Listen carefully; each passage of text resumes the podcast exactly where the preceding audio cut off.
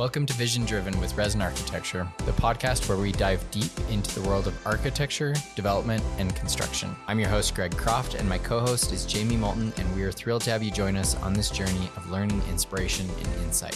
When you talk about real estate, I would always recommend that you go into it with the exit in mind. Advice I'd give somebody that's presenting a, their case or pitching their, their loan to a bank is just to be really well prepared. Whether you're dreaming of building a space for your business or simply curious about the fascinating world of architecture and development, join us on this exciting adventure as we unlock the secrets to successful projects and empower you to turn your vision into reality.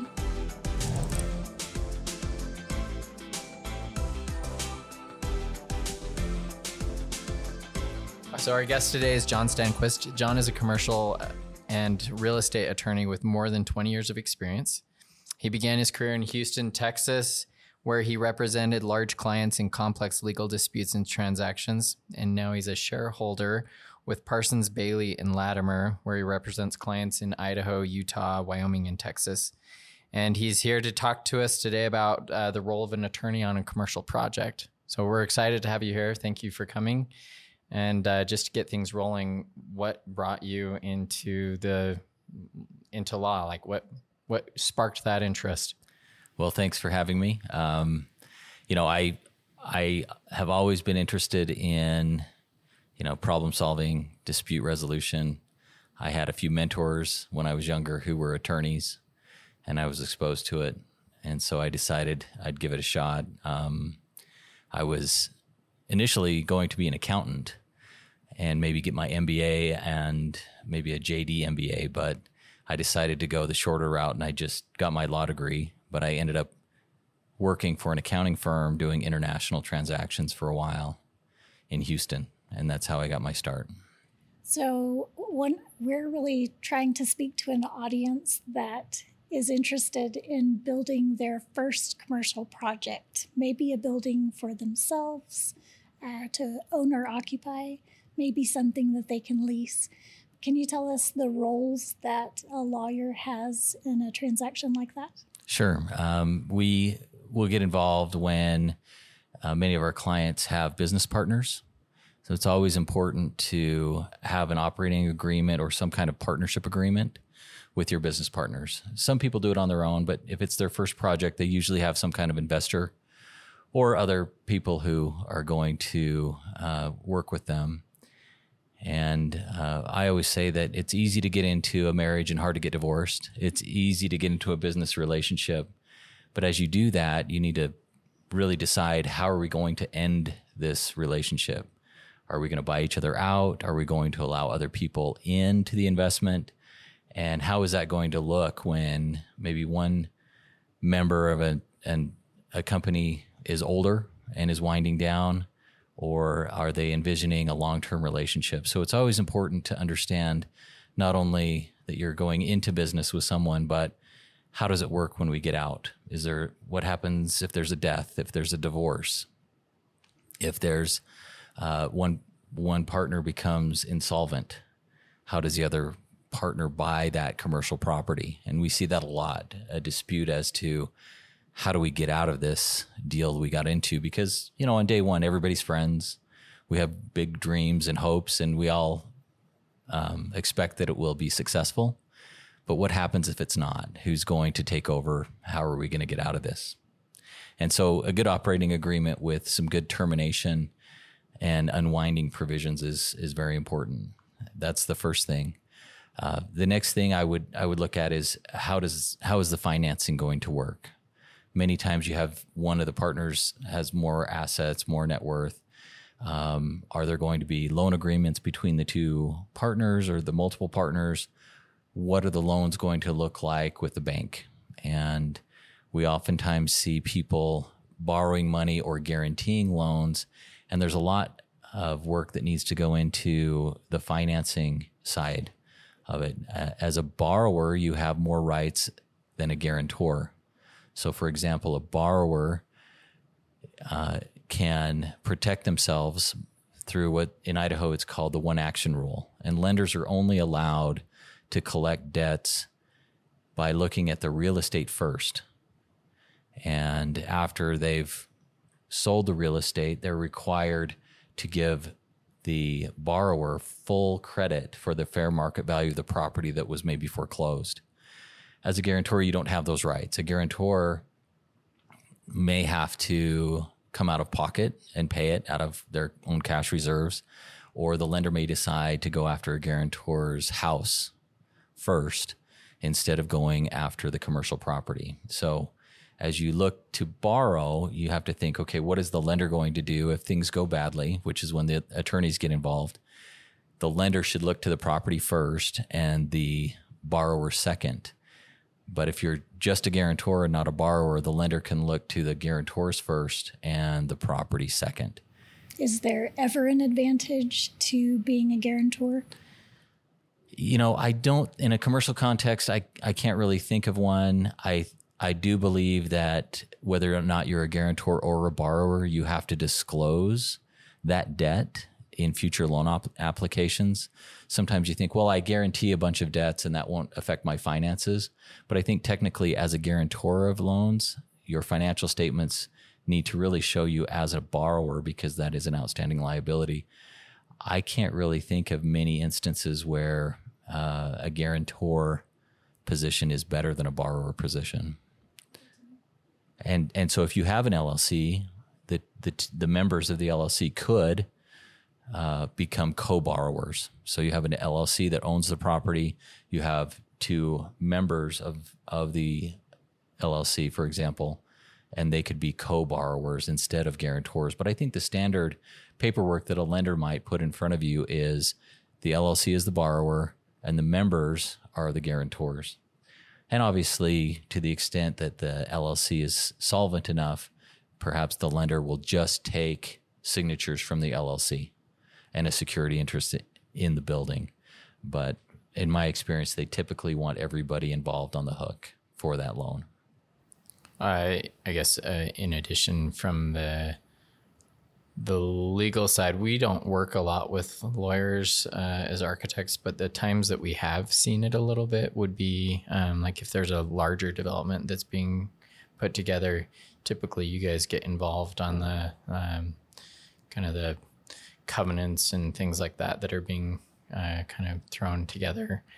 Um, what other pieces do you see from from that end where it's like, yeah, a, a lawyer should have been involved or could be involved a little bit earlier in the process when maybe everybody's actually still feeling rosy. Right. I, you know, I think it would be good to get a real estate lawyer involved to review the title report and just see what exceptions the title company has listed on the title report. Uh, become aware of the easements that may exist. If you're starting with bare ground, for example, and it's not a development lot, uh, you want to know where the canal company's easement is and whether or not there are existing utility easements where you want to put your building and just go through the process of looking at the property itself to ensure that your building will work on the specific on the specific property. And so lawyers will get involved in that. Certainly, if there is already a subdivision in place, uh, a, an attorney could look at the uh, CC&Rs, any covenants, restrictions, guidelines, and ensure that that works for the works for the the applicant the and the builder and then have a good uh, you know what i've seen a lot of times is the builder builds the building that the customer requests and the customer requests a building and then neither of them are really clear on who's going to read the covenants and you go down the road and you think oh well the setbacks are are are 20 feet. Yeah, the, the setbacks are larger than what the city or the county require. And neither party read the covenants, the builder thinking, well, my customer would have told me. And the customer thinking, well, the builder should have read this. And it just kind of slips through the cracks. So having an attorney involved sometimes helps. Um, or just being aware of those issues and ensuring that somebody involved in the process is is looking at that. You know, the architect, you'll design the building, you'll have it all ready and then it's the it's maybe the builder and the owner who decide the exact location and maybe you guys didn't read the the, the CC&Rs where the setbacks are and then obviously it would be your job to coordinate with the owner to ensure that your designs comply with any design requirements. If there's an architectural control committee, that they have full sign off. If you're going outside of those, that you have the the right people signing off of any variance to the CC&Rs. You know, I've I've litigated cases where maybe the president of the homeowners association signs off on a variance, but the covenants require that the board meet and the whole entire board agree. So just being careful that you're in compliance with the CC&Rs. Even, I mean, I was I was involved in a case where judges have said, you know, we might have to remove this building, and and that's a pretty scary uh, situation for everybody. We we do put on on commercial projects. We always have a site plan with all the setbacks thrown in, but uh, on residential, I could see that occurring based on the napkin sketches I've seen Right. before they get approved. So. Right. Well, and for residential, uh, the legislature uh, has made it clear that homeowners associations are disfavored, and they've now put a lot of burden on HOAs, residential HOAs in particular, to hold meetings and comply with um, uh, the budgeting requirements. And uh, you, you know, there's limitations on what you can the red tape right what- thing. yeah there's limitations on what you can assess for. So the legislature has become heavily involved in hoas essentially telling the public we don't like them and uh, we're going to make the hoas jump through a lot more hoops. So that's been an issue as well Um, okay. So my next question: uh, When a business owner decides to build a facility, that they're going to be the owner occup like owner occupant, you know, fifty plus percent, or or more. Um, do you get in and kind of advise them on the the different aspects of that process? So they're going to have a tenant, maybe they're going to be probably should put a lease together for themselves because it's likely a separate LLC that owns that um, from you know both a I think a legal and a, a tax perspective. That's typically how we've seen it done. And then what kinds of skills do you need? Would you recommend a lawyer have for kind of navigating those waters? yeah it's important to have leases in place and if you're owner occupied uh, it it's good to have a lease with yourself i mean essentially Right. an LLC that owns the building and then an LLC that operates the business. You don't want those liabilities to cross over between the two entities. And and to do that, you need to ensure that you have what we call a corporate veil. So we have corp- distinctive corporate operations. We have separate bank accounts. We have um, a lease in place and those kinds of things. So if if someone tries to pierce that corporate veil, maybe liabilities for their operational company to try to get to the real estate, you can say, no, we are a standalone company. We follow the, the processes correctly. We have our own bank accounts. We have our own meetings and we have a lease in place with the operating company. It's important to have leases for all of your tenants and also uh, to figure out in well in advance what the CAM charges are, the common area maintenance charges, so that your tenants will pay for part of the snow removal, part of the you know the parking lot maintenance and the landscaping maintenance, so that it's it's known in advance, and so you have those in place. Um, putting together a budget for long term maintenance is important. You know, when is how, what's the useful life of the roof? How often do we have to stripe the parking lot and put those funds in in various accounts and budget for those, so that when you do sign a lease with a tenant, that uh, you're not caught by surprise when you suddenly have an ordinary maintenance issue come up, significantly a roof or maybe, you know, a, a new parking lot or something. Yeah. So it sounds like some of the skill sets that would be helpful when choosing a lawyer to help with these type of transactions would be a familiarity with the uh, different charges that will be need to be included in the lease. Can you think of anything else that a lawyer should be familiar with uh, when they approach helping a first time developer? Well, I think um, a lawyer should be familiar with a lot of accountants in town because the accountants are going to drive the bus for a lot of these things. You know, the accountant's going to give advice. Maybe you talk to your builder about the useful life of various aspects of the building and make sure you have a maintenance plan in place. So, having an, an accountant involved in the beginning of the process to work with your builder and, and look at your long term budgets is important.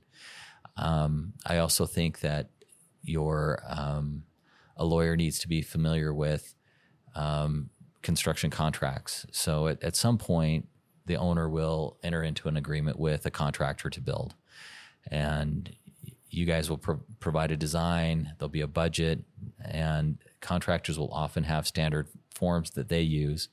There are national forms, AIA agreements, and things like that. But just to really understand uh, in the beginning what's going to happen if we go over budget, how do we deal with change orders?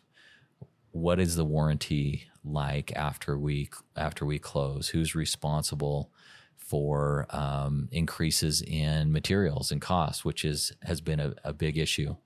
Uh, sometimes sometimes people get into a construction contract and believe that it's a set price because there will be a number but as you read through the fine print you realize it's not set it's not really a set price it's really a goal and that and and the, certainly the contractor does not want to be tied down to price increases. But the owner will believe that they have kind of a, a fixed cost not understanding that materials have not yet been ordered and paid for and prices do move and subcontract subcontractors may change may may the subcontractors themselves may be different and then uh, the cost may go up because of their costs. And we've seen that with our recent inflationary environment where people just blow through their budget the home builder or the owner of a, of a commercial contract is looking at it thinking how am i going to afford this i thought it was going to be x and now my my costs have increased. So early on, I think everybody needs to be prepared for uh, change orders, increased costs, and just understand where is this money going to come from. Most lenders will bake into their loan some variance. They'll certainly not some the the contingencies, um, but even then, our environment has outstripped even some of the lenders' estimates, and it's it's been a problem. So, um, understanding what your contract is and what and what it means, and we've also seen issues where there's not great communication between the builder and the owner. And the builder kind of understands that they're over budget and they're running over budget. The owner may not understand that. Sometimes builders become a little bit too optimistic and, and think, well, we'll make it up we'll make these over overruns up later on in the project, and sure enough, inflation is is across the board, and and and so the owner should really communicate with the builder. Are we on target? Where are we off?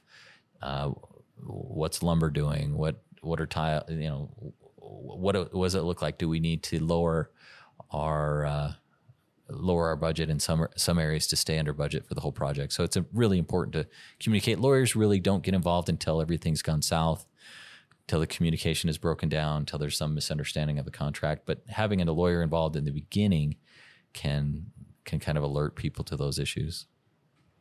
What would the what would you consider the next steps to be, or what would you recommend the next steps for a business owner as they prepare to build their own space?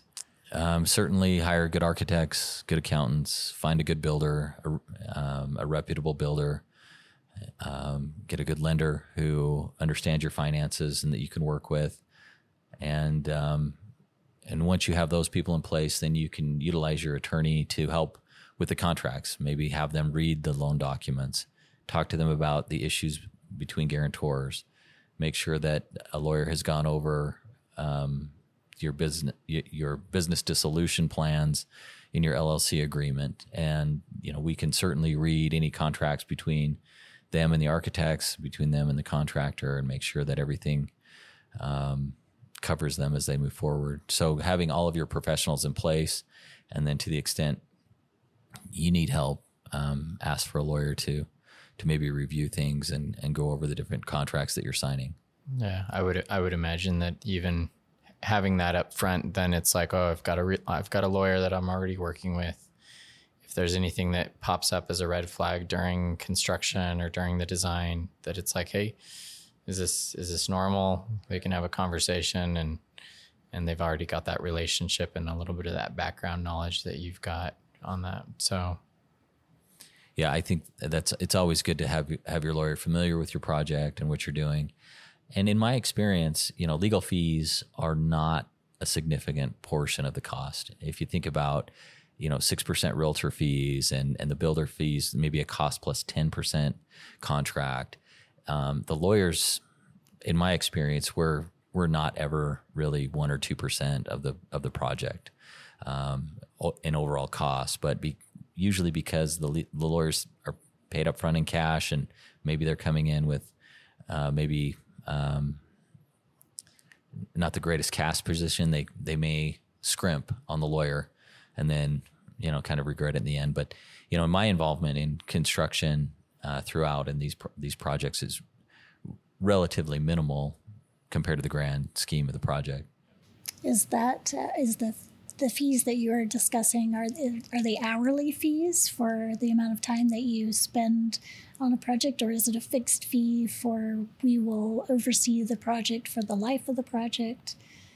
Uh, mine are typically hourly. Um, I'm not sure of anyone who does a fixed fee or a contingency fee on a construction contract, only because everyone is is so different, and who knows what's going to be cropped up. It's hard for the lawyer to take kind of the risk of the unknown, but um, you know, the the hourly fee I think is oftentimes better than a set percentage because people are going to err on the side of you know overbidding a percentage than just charging an hourly fee. And if things get a little messy, it will get more expensive. But you know, reviewing contracts and and giving general advice is typically not something that should break break the bank.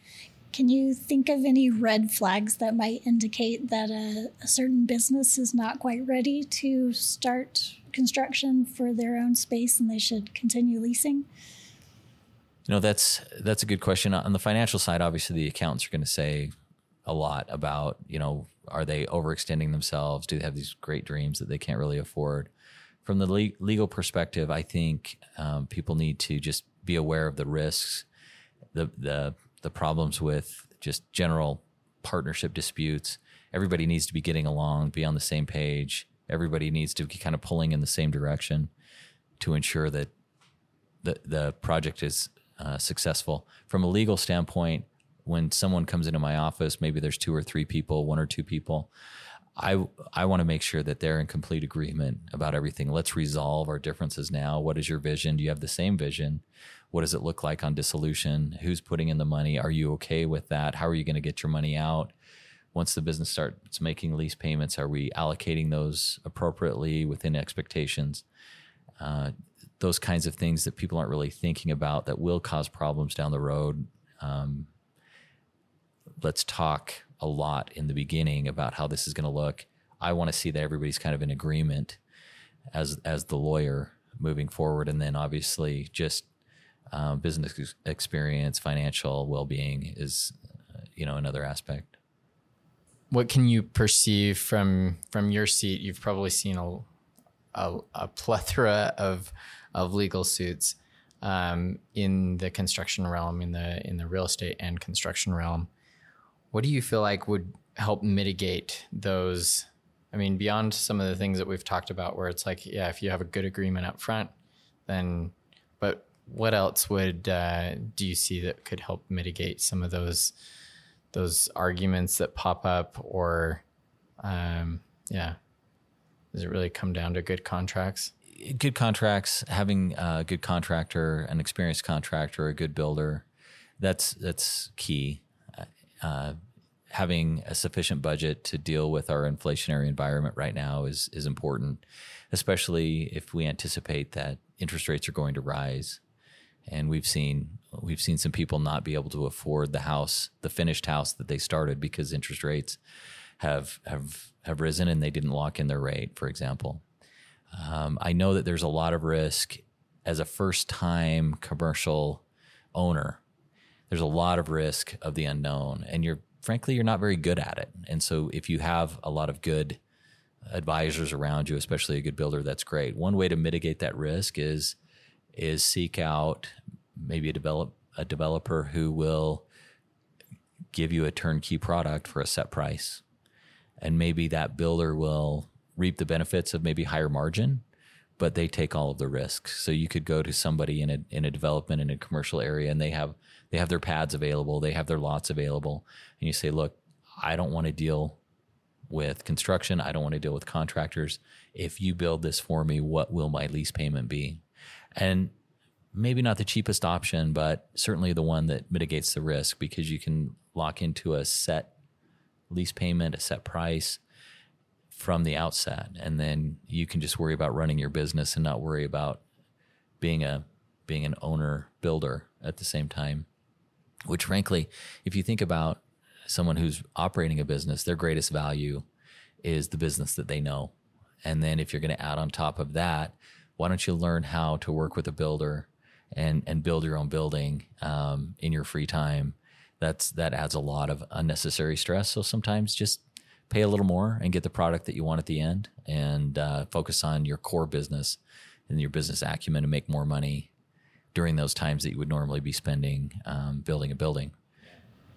Are there suits associated with owning a building that uh, owners need to be aware of and avoid? I'm thinking about uh, compliance or injury or um, access, various. Uh, what, does a lawyer play a role in protecting a building owner from suits like those? Well, my my first and uh, my first advice is always get a good insurance policy and get a list of uh, the additional coverage options that the the additional riders that the insurance company can provide to you. And there's riders for almost anything. And just say, look, what do I want to be protected against? Do I want to be protected against ADA lawsuits? Do I, you know, do I want to be protected against additional things? Maybe um, employee employee lawsuits, uh, sexual harassment lawsuits, and so uh, a relationship. We haven't talked about this yet, but a relationship with your insurance provider is very important. To say, I want coverage for all of these unknowns. I'm willing to pay a little extra uh, to to be covered for these things. Um, you know, having a builder that has a good relationship with the city or county wherever you're building is important. Um, they do a good job. This, the city does a good job. The counties do a good job of inspecting properties, ensuring compliance with the current code. Uh, that's part of your job too, is to ensure that your designs comply with the ADA and other and other things. But um, as far as uh, from my perspective, I would much rather an insurance company come defend a client than the client come to me and have to pay out of pocket for some incident. Obviously, there's a lot of unknowns but a good liability policy and a good a, D&O policy, um, kind of employment policies really do help. And then ensuring that, you know, you get all the sign offs and, and things from the, from the city and the county and you can, you comply with the code is very important. Um, you'd mentioned earlier um, homeowners associations, um, and we we come across those and design review boards pretty frequently in what we're doing. So my question is is with them like what kind of authority do they have like legally what kind of authority do they have and how how how have you seen are there any interesting cases that you've seen in in that regard where um, there's you know some arguments that that maybe they are overstepping their bounds well um, there's there's kind of a seminal case called uh, Adams versus I think Kimberly One Townhomes, and it was in Boise. And this case was a set a set of townhomes near the football stadium. And during home games, one of the owners in in the association would rent out his townhouse to people there to attend the football games. And if you can imagine a lot of drinking and people stealing vegetables from the neighbors and staying up late because it's it's a football party.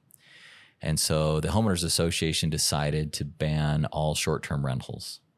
And this was kind of right at the beginning of of the Airbnb VRBO craze. And um, so the homeowners association said, guess what? You cannot rent your property, even though it previously there was nothing in the covenants that prohibited it. They just made up a new covenant. And that case was litigated and went to the Supreme Court. I personally thought that the Supreme Court would say that homeowners associations can't regulate the use of your property. Idaho is very pro property owner. We encourage the free use of land, and unless there's a specific restriction in a zoning ordinance or a CC&R that you know about when you buy your property, you should be able to use it how you should, how you want. But the Supreme Court, they came back and said, no, homeowners associations have the authority to take away that property right and can require that you have long term rentals only. And that kind of sent shockwaves through the legal community because because the Idaho Supreme Court sided on the side of homeowners association, essentially indicating that homeowners associations are very powerful. And that decision, that Kimberly one, Adams versus Kimberly one, had many repercussions. The following year, maybe the following legislative session, the legislature um, undid that and said specifically in the statute that homeowners associations do not have the power to regulate short term rentals unless it's already a rule in the CC&Rs at the time you buy it and every owner in the subdivision sign off on it. Not just a majority vote, which is normally or a super majority that you see in a lot of HOA. So every single person has to agree and essentially sign off on the fact that their property cannot be rented on a short term basis. Uh, that has progressed to what I mentioned earlier. The legislature has, you know, limited homeowners associations even more, and this short term rental question is is probably the hottest rent the hottest issue with homeowners associations.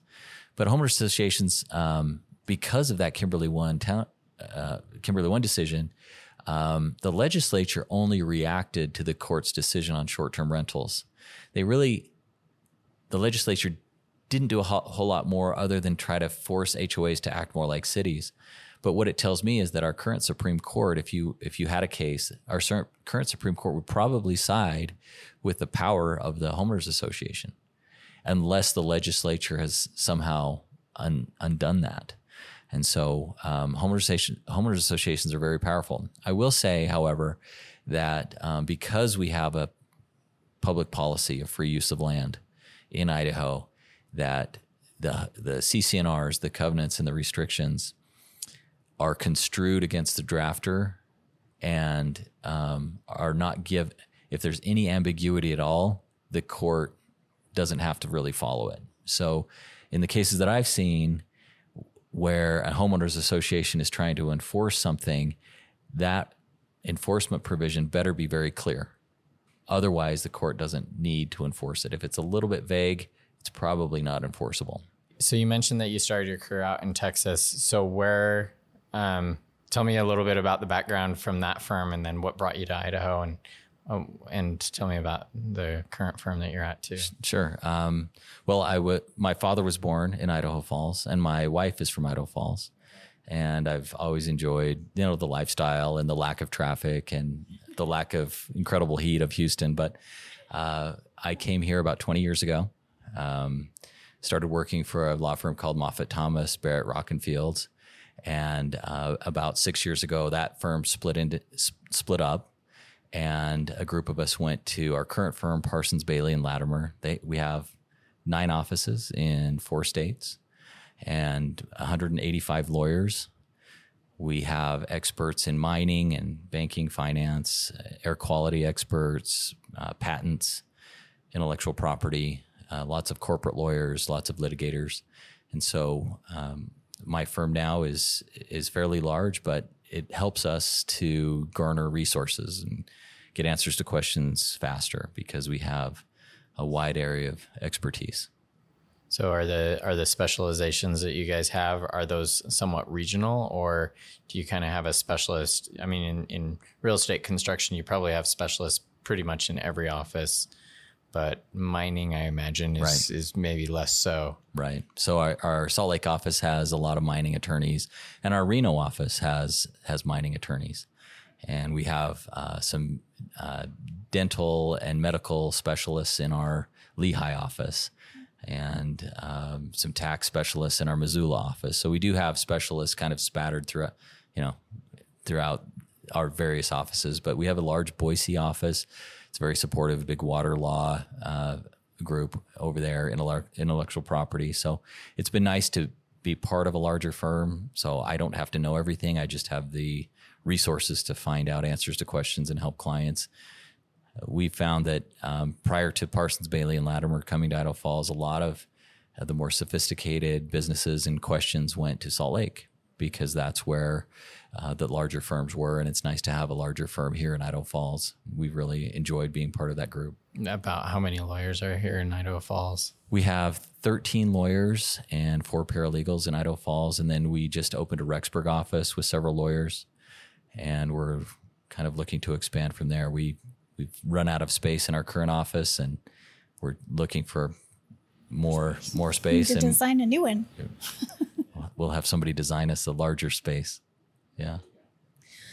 Well, our final question to all of our guests is always if you had one piece of advice that you would give to someone who is starting off on the journey of building a building for their own business, what would your piece of advice be?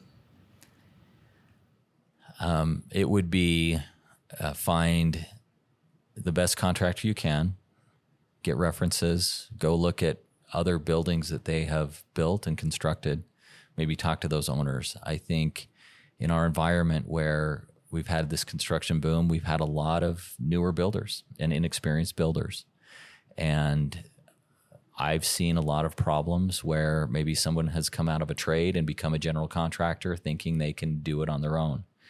And owners have not done the due diligence necessary to select a reputable builder.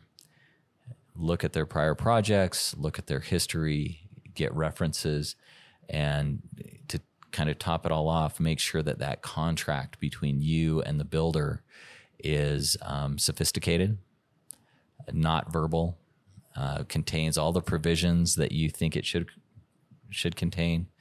Uh, I can't tell you how often we'll have a one page construction agreement or a two page construction agreement, and everything else is verbal. And then when something goes wrong, the lawyer is stuck with trying to figure out what the true agreement between the parties is. And that's a very expensive endeavor.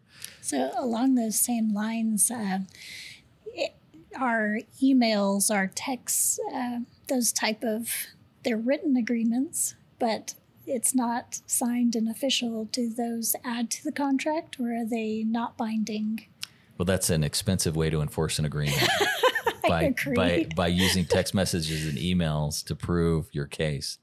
And so uh, typically, uh, you are stuck to the four corners of your construction agreement unless there's an ambiguity in that agreement. And if there's an ambiguity, you can look outside the agreement to resolve that ambiguity texts and emails are typically disclaimed. Most contracts have an, what's called an incorporation clause, where it incorporates all the terms, all of those texts, all of those discussions, all of the phone calls should be incorporated into the four corners of those documents. And if that document is unambiguous, you don't get to add additional evidence. It's only if there's some kind of ambiguity in the contract that the court needs to resolve. Okay, we'll go look at the emails and texts but again, that is a very expensive way to enforce a contract by having missing terms, ambiguous terms, and then trying to supplement with testimony and out of context texts and incomplete emails and all of the things that you deal with in litigation. It's very expensive. Well, thank you so much for helping us to understand how a lawyer can add to the clarity and simplicity of a commercial project. You're we welcome. Appreciate it. My pleasure. Yeah, thank you. Thank you. If you enjoyed this episode, please consider subscribing to Vision Driven on your favorite podcast platform so you never miss an episode. And don't forget to leave us a review. Your feedback helps us grow and improve our content, and it also helps others discover the podcast. Remember, at Resin Architecture, we are dedicated to teaching and learning and are committed to helping business owners like you navigate the exciting journey of building Stay tuned for more episodes where we'll continue to bring you engaging conversations, expert insights, and actionable advice to fuel your real estate aspirations.